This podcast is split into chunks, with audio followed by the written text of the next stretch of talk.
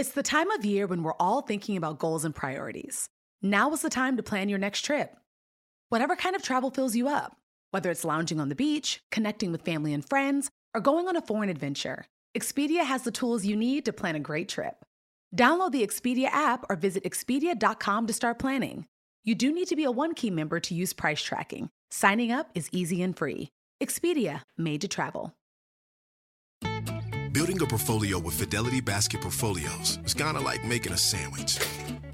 It's as simple as picking your stocks and ETFs, sort of like your meats and other toppings, and managing it as one big, juicy investment.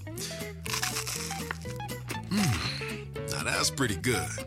Learn more at fidelity.com slash baskets. Investing involves risk, including risk of loss. Fidelity Brokerage Services, LLC. Member NYSE SIPC. I'm Oprah Winfrey. Welcome to Super Soul Conversations, the podcast. I believe that one of the most valuable gifts you can give yourself is time. Taking time to be more fully present. Your journey to become more inspired and connected to the deeper world around us starts right now. Born in 1926, the Vietnamese Buddhist monk Thich Nhat Hanh is one of the most influential spiritual leaders of our time. Thich Nhat Hanh, or Thay as his students call him, Thay means teacher, is author of more than 100 books. A copy of his Living Buddha, Living Christ never leaves my bedside. His spiritual journey began at the early age of seven when he felt the calling to become a monk. But this monastic has always been active on the world stage. In the early 60s, horrified by the escalating civil war in Vietnam, Thay spearheaded one of the great nonviolent resistance movements of the 20th century. Martin Luther King Jr. took notice and spoke out against the Vietnam War for the first time at Nhat Hanh's urging, and later nominated Thich Nhat Hanh for the Nobel Peace Prize. In 1982, Thay established a monastery and retreat center in France, where thousands of followers still flock every year. He lives there today, devoting his life to mindful meditation, helping people to be passionately present in the here and now. What a treat it was to finally meet Thich Nhat Hanh on one of his trips to New York City. Well, thank you for the honor of talking to me today. Thank you for that. Already, just being in your presence for a short time, I feel less stressed than I did when I started out the day. Less stress because you have such a peaceful aura that follows you and that you carry with yourself. Are you always this content and peaceful? This uh, is my training, this is my uh, practice. And we try to live uh, every moment like that, uh, relax, mm-hmm. dwelling peacefully in the present moment. Mm-hmm and uh, respond to event with uh, compassion. So, in a moment where you are perhaps going to miss a plane or be late for an appointment or something is causing you to be stressful, you do what? Go back to my uh, breathing and um, try to uh, be in that moment uh, deeply because uh, there is a possibility to handle uh, every kind of um, event. And the essential is to keep uh, the peace uh, in yourself. Don't go anywhere. More to come after this short break. No two travelers are exactly alike, and that means no two trips should be either. Texas' vast landscape of cultures, regions, destinations, and activities allow for an infinite number of different travel experiences. Are you a beach person? Well, you'll be having fun under the sun with Texas' 350 miles of coastline. If you're more of a rugged vacation type, there are campgrounds, hiking trails, and state parks galore. And foodies can't get enough of Texas' world famous barbecue and Tex Mex. Enjoy live music, visit internationally recognized art museums, and check out thrilling cowboy experiences. And now, Travel Texas offers a one of a kind online trip builder that allows users to generate a custom, visually led trip matched to their unique interests. Visit traveltexas.com slash get your own to get the only trip to Texas that matters, yours. That's traveltexas.com slash get your own. Macy's Mother's Day gift guide has the perfect gift to make mom feel special. Shop by price, like 25 and under to 100 and under. Category, like fragrance, handbags, and more. Or gift lists, like for the mom who has everything. Gifts that are already wrapped and ready to be gifted and for grandma. Get top gifts like Dolce & Gabbana Devotion Eau de Parfum, Coach floral printed leather Cassie crossbody bag, and Le Creuset shallot Dutch oven. Shop at Macy's.com slash gift finder. So let's start with 1926, born in Vietnam. Any wonderful memory that you can share of your childhood, your favorite childhood memory? One day I uh, saw the picture of the Buddha on a Buddhist magazine, and he was sitting on the grass. How old were you? Uh, seven, eight. And uh, he was uh, sitting on the grass, very peaceful, smiling, and I was impressed. Uh, around me, people were not like that, so I had the desire to be someone like, like him. And I nourished that kind of desire uh, until the age of 16 when I had the, uh, the permission of my parents uh, to go and ordain as a novice monk. Did your parents encourage you, or were they reluctant for this to happen to you? In the beginning, they were reluctant because they thought that uh, the life of a monk is uh, hard, difficult. So, this desire to become a monk started when you were seven years old? Yeah. Yes. And what did that feel like? What did those urgings, that sense of this is what I must do or must become, what did that feel like? I would not be happy if I cannot become a monk. Uh, that is the feeling. Mm-hmm. And uh, we call it the beginner's mind. Beginner's mind. Yeah, uh, the deep intention, the deepest desire that one person may have. And uh, I can say that uh, since that time until this, this day, this beginner's mind is, still alive in me. It has given me a lot of uh, energy uh, courage in order to confront all kinds of difficulties that I encounter. How would you describe uh, beginner's mind? Is it um, is it that that desire? Is it is it your purpose or is it your calling? Everyone has a desire, but the desire to transform oneself, uh, to transform one's affliction, suffering, in order to get free and help other people and change the world, that is uh, a good uh, desire. Yes. Yes. It's, it's what a lot of people refer to as passion, when you're passionate about your work. Yes. Yes, it's the way I feel about my work on most days. And you enjoy it. And I enjoy it, yeah. yes. And, and, and so if people follow their passion, it's like following their beginner's mind. So, what is the life of a monk like? In this country, we just think of it, and I think a lot of people just think it's, it's a lot of chanting and praying and being peaceful with yourself living the life of a monk, I, I got a lot of happiness and peace. And it's a celibate life, the life of yes. a monk.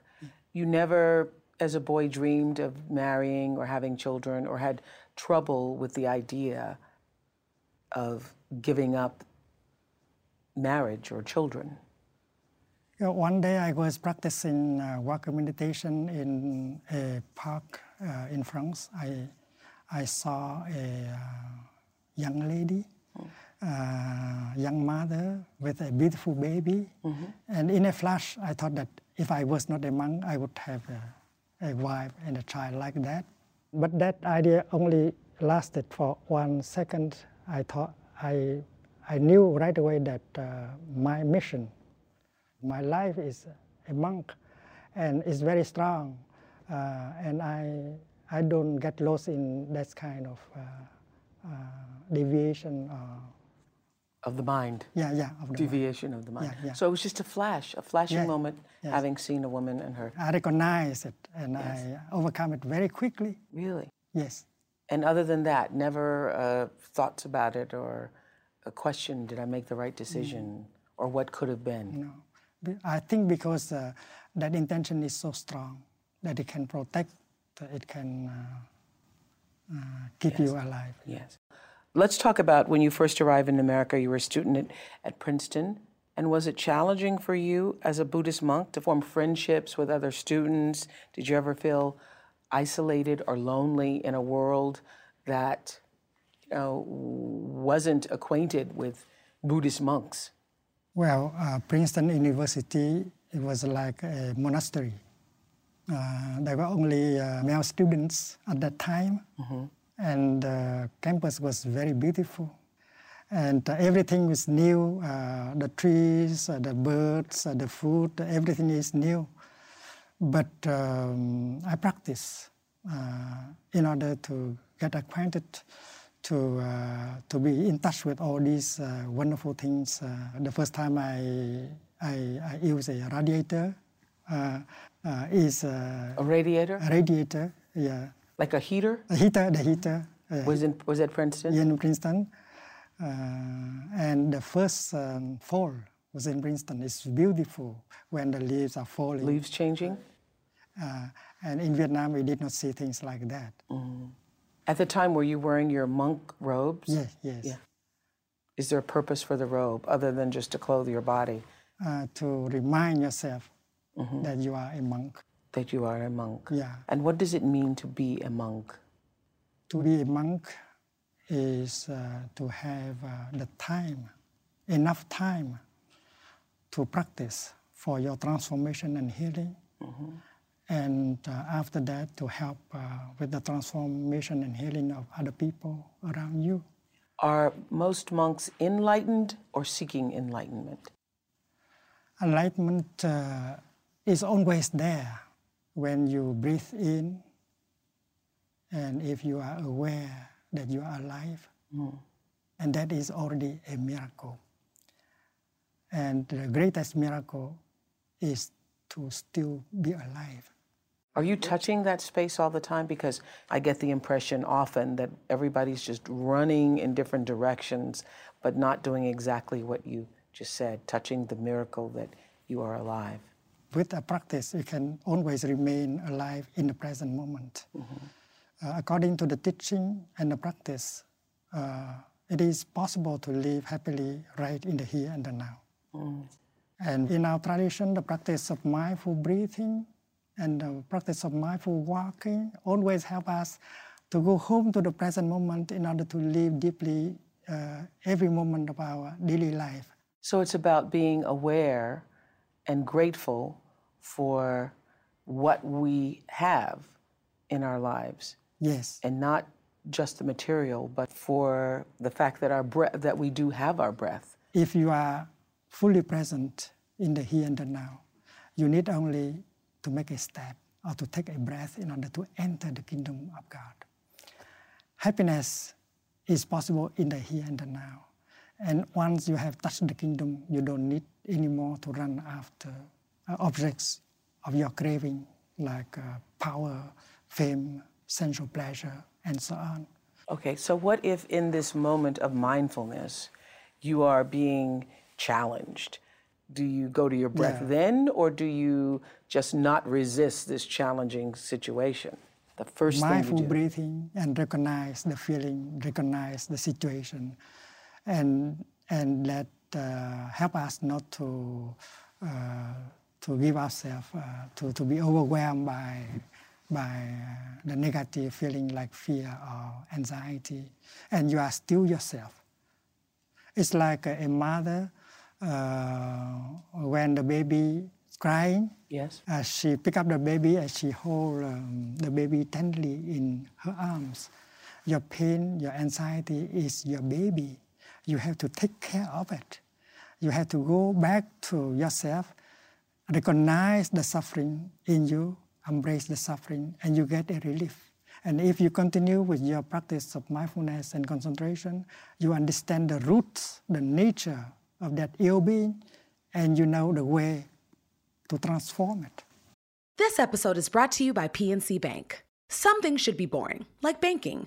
Boring is safe and reliable. You don't want your bank to be entertaining. Entertaining is for podcasts with inspiring celebrity guests, not banks.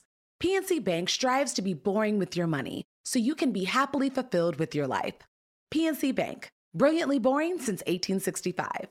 Brilliantly boring since 1865 is the service mark of the PNC Financial Services Group, Inc.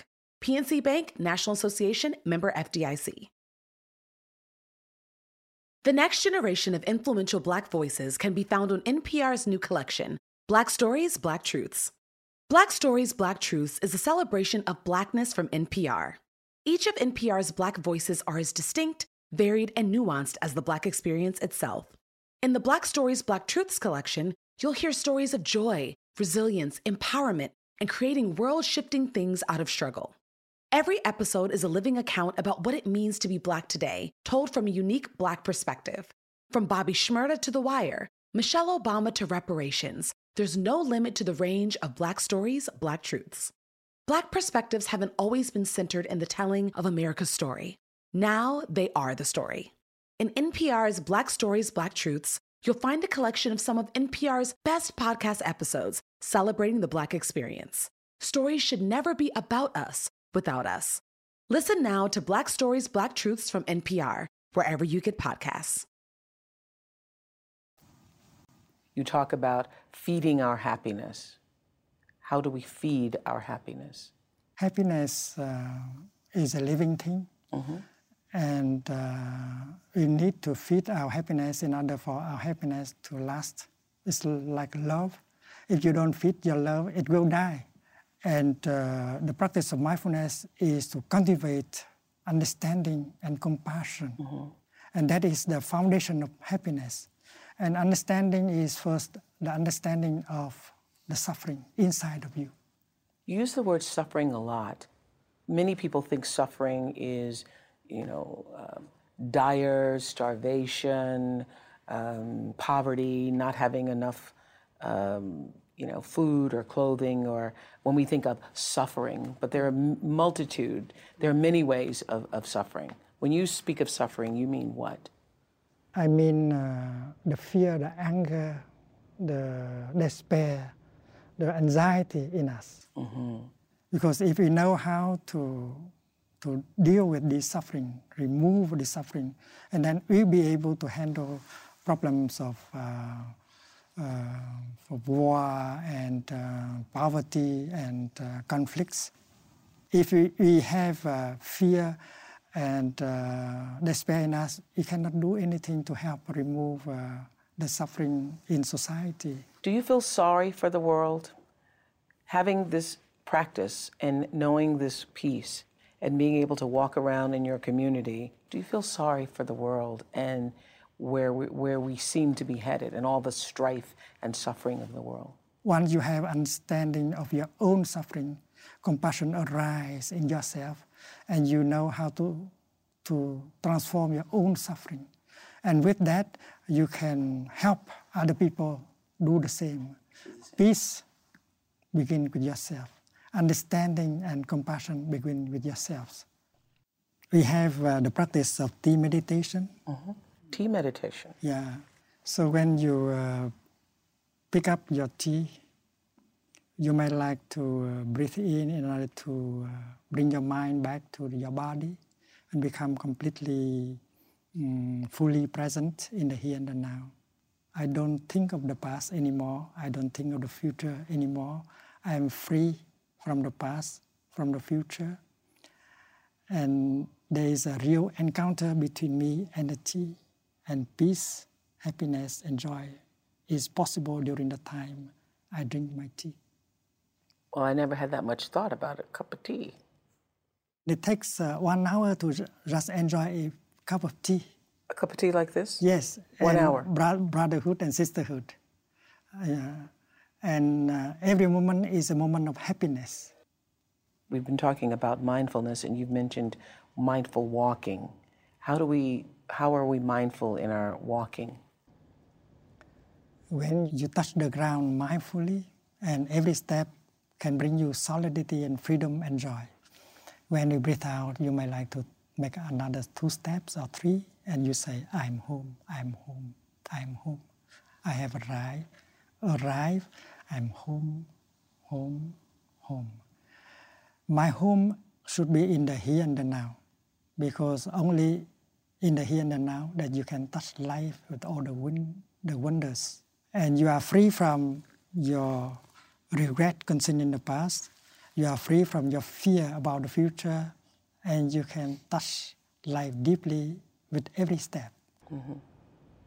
Let's go back to 1966 when you were invited to speak at Cornell. And shortly after that, you weren't allowed back into your country and were exiled for 39 years. How did you deal with those feelings? First of all, what did you feel at the time? I have left uh, my community at home. I was like a bee taken out of the beehive. Mm-hmm. And uh, if uh, I don't practice, and then I will dry up. Did you feel sadness? Yes. Mm-hmm. Uh, Did you allow yourself to feel the sadness? In the first year of my being exiled, I, I dreamt uh, almost every night of going home. Can you explain to us, for people who don't understand, you were not allowed back in the country because you were, in essence, uh, a peaceful warrior. You were practicing peace. They didn't appreciate your Buddhism. What was the reason you weren't allowed back in the country? During the war, well, the warring parties um, all uh, declared that they wanted to fight until the end. And those of us who tried to speak out against the war, to speak about uh, reconciliation, between brothers and brothers. Mm-hmm. They did not want us to raise our voice. So when you were a man without a country, you made another country, made a home yes. in other countries. And the United States was one of them. Yes. How did you meet Martin Luther King? Mm, in uh, June the 1st, uh, 65, I wrote him a letter explaining to him uh, why the monks in Vietnam ill, immolated themselves by fire. Uh, I said that it's not a suicide because in a difficult situation like Vietnam, to make your voice heard is difficult. So sometimes we have to burn ourselves alive in order for our voice to be to be heard around. So that is out of uh, compassion that you do that. That's the act of love and not of despair. Um, and uh, Jesus Christ um, died in the same spirit, out of love. Being hung on the cross. And, and exactly one year after, June the 1st, uh, 66, I met him in um, Chicago. And we had that discussion about um, peace, freedom, and uh, community. And uh, we agreed with that without a community, we cannot go very far. How long was the discussion with him? 45 minutes or so. Mm-hmm. And after that, there was a press conference, and he came out very strongly against the war in Vietnam. Do you think that that was a result of your conversation with him? I believe so. Mm-hmm. And uh, after that, uh, we continue our work. And uh, the last time I met him was in uh, Geneva during a peace conference called La Pacem in Terris.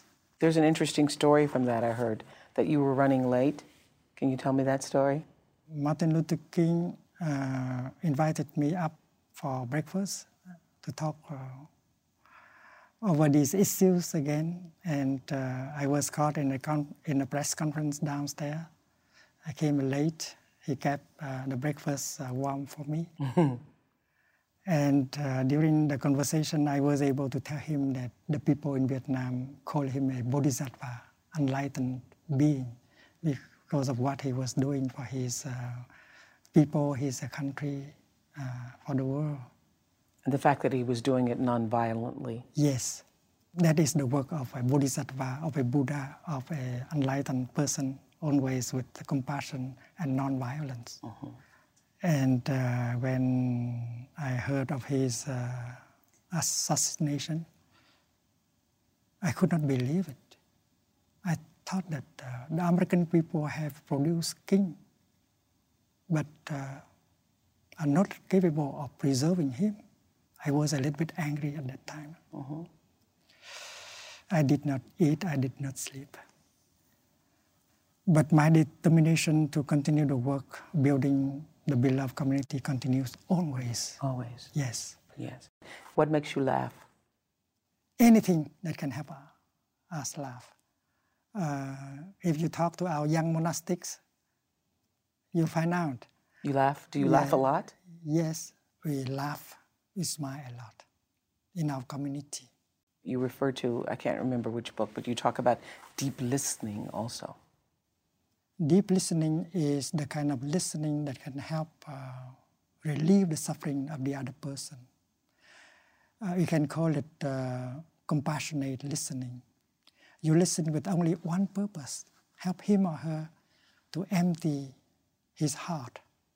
And if you remember that uh, you are helping him or her to suffer less, and then even if he say things full of uh, wrong perceptions, full of bitterness, you are still capable to continue to listen with compassion. Because you know that listening like that, with compassion, you give him or her a chance to suffer less. If you want to help him or her to correct his perception, and then you wait for another time, but for this, the time being, you just listen with compassion and help him or her to, to suffer less. And one hour like that can bring transformation and healing. So I love this idea of deep listening because oftentimes when someone comes to you and they want to really vent, they want to purge whatever is going on inside them, people start talking and giving advice. So if you allow the person just to let whatever those feelings are to come out and then at another time come back to them with your advice or your comments, you would you would experience a, a, deeper healing. That's what you're saying. Yes, uh, the fear, the anger, and the despair is born on the ground of wrong perception, and we have wrong perceptions concerning ourselves and the other person, and that is the foundation for conflict and war and violence. You've said that the only way we can begin to end war is, be, is, is due to communication between people. Yes. Mm-hmm. And uh, we should be able to say like this Dear friends, dear people, I know that you suffer a lot. I have not understood enough of your difficulties and suffering. It's not our intention to make you suffer more. It is the opposite. So please tell us about your suffering, your difficulties. I'm eager to learn to understand. It has to start like that, loving speech. And if we are honest, if we are true, they will open their heart and tell us. And then we practice compassionate, deep listening. And during the process of deep listening, we can learn so much about our own perception and their perceptions. Mm-hmm. And that is the best way, the only way to remove uh, terrorism. Terrorism or even difficulties between your, yourself and yes. family members or friends. Yes. And the principle is the same no matter the conflict. Yes terrorists, anti-terrorists, yes. father and son, right. yourself and your boss, right. yourself and your children, your best friend. Yes. Is there ever a place for anger? Anger is the energy which people use in order to act. Uh, but when you are angry, you are not lucid. And you might do wrong things. That is why compassion is a better energy. And the energy of compassion is very strong. You've said um, in one of your most popular books, Living Buddha, Living Christ. What do you see the similarities between Buddha and Christ? Jesus Christ is a, a Buddha of the West. And his teaching is also about understanding and compassion in the gospel, there is also the teaching of living happily in the present moment. Yes. In the gospel, um, according to Matthew, he said that uh, uh, don't worry about tomorrow. Tomorrow will take care, care of itself. itself yes. It's very clear. And uh, give us um, the bread of today. Uh, we care about today, we live today. And if we know how to handle uh, the present moment, we don't have to worry much about the future. If the present moment has peace and joy and happiness, and then the future will have also. The nature of Buddhism, as I understand, is to believe that we are all pure and radiant at our core. And yet we see around us so much evidence that people are not acting out of a sense of purity and, and, and radiance. How do we reconcile that? Well, happiness and um, suffering, they support each other. They inter-are. They inter-are. Inter-are. To be is to inter-be. It's like uh, the left and the right. If the left is not there, the right cannot be there. Mm-hmm. So the same thing is true with uh, suffering and happiness. Mm-hmm. And good and evil, they inter-are also. In every one of us, there are good seeds and there are uh, bad seeds. And that's just the nature of being human. Yeah. There is the lotus that grow out of the mud. We need the mud in order to make the lotus. You cannot grow lotus on marble. You have to grow it on the mud. Mud. So suffering is the kind of mud that we must be able to use in order to grow the flower of understanding and love. Do you meditate every single day? Not only every day, but every moment. Mm. While drinking, while uh, uh, talking, while writing, while uh, watering our garden, it's always possible to practice uh, living uh, in the here and the now. That's what we call meditation. But do you ever sit silently with yourself and yes, we sit recite a mantra or not recite a mantra? We sit alone. We sit together. Mm-hmm. The more people you sit with, the better, though, right? Yeah, yeah the, uh, the collective energy is very, very helpful. I like to talk about the mantras that you just mentioned. Uh, the first mantra is, uh, darling, I'm here for you. When you love someone, the best thing you can offer him or her is your presence. How can you love if you are not there? That's a lovely mantra. Darling, I'm here for you. And you look into his eyes and you say, Darling, you know something? I'm here for you. You offer him or her your presence. Mm. And your true presence, you are not preoccupied with the past or the future, your project. You are for your beloved one. The second mantra is, darling, I know you are there. I'm, and I am so happy. Because you are truly there, you recognize the presence of your beloved one as uh, something very precious. Hmm. And you use your mindfulness to recognize that, embrace your beloved one with mindfulness, and she will bloom like a flower. To be loved means to be, to be recognized as existing. Hmm. And uh, these two mantras can bring happiness, happiness right away.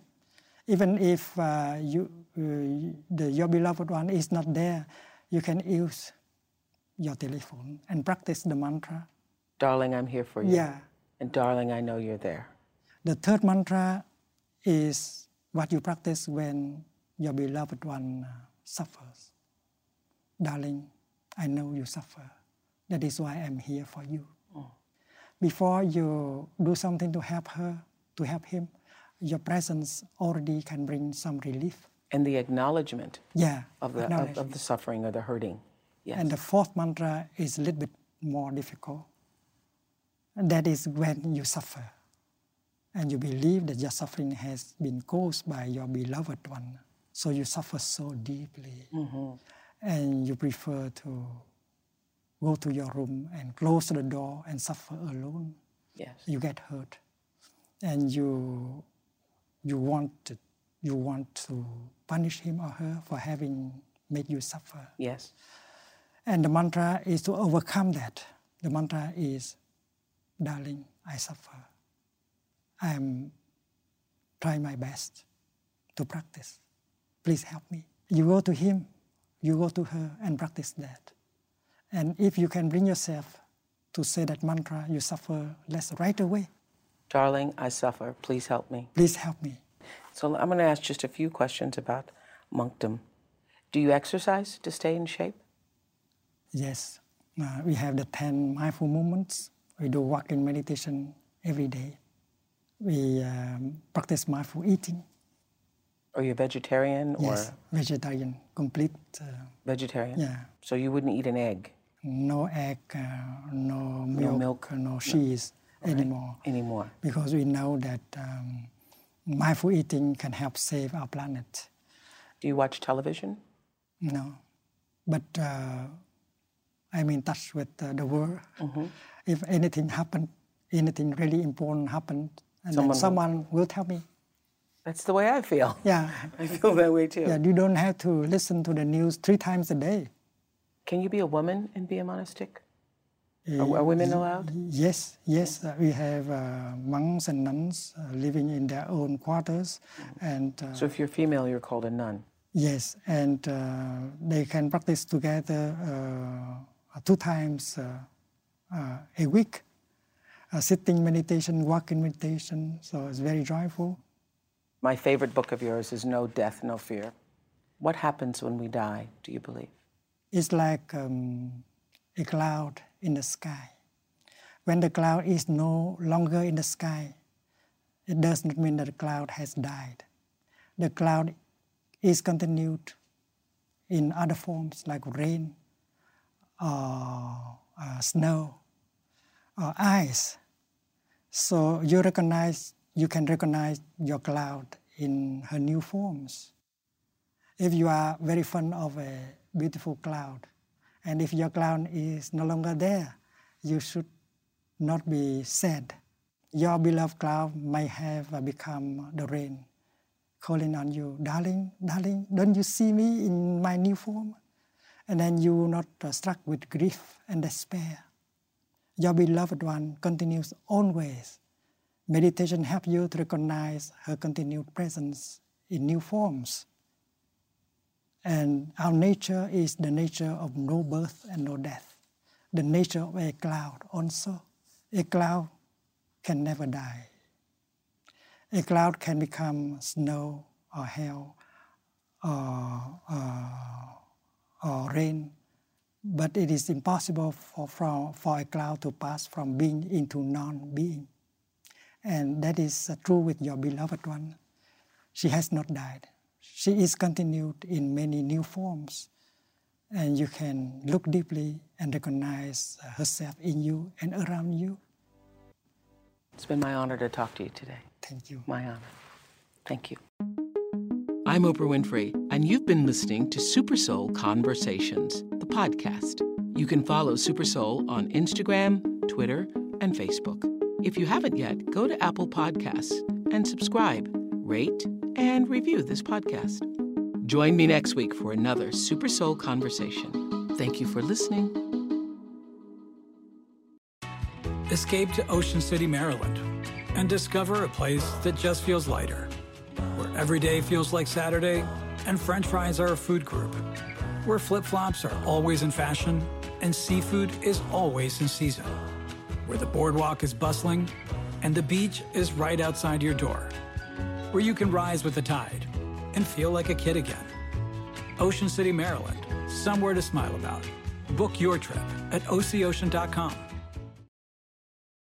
Life is a highway, and on it there will be many chicken sandwiches. But there's only one McCrispy. So go ahead and hit the turn signal if you know about this juicy gem of a detour.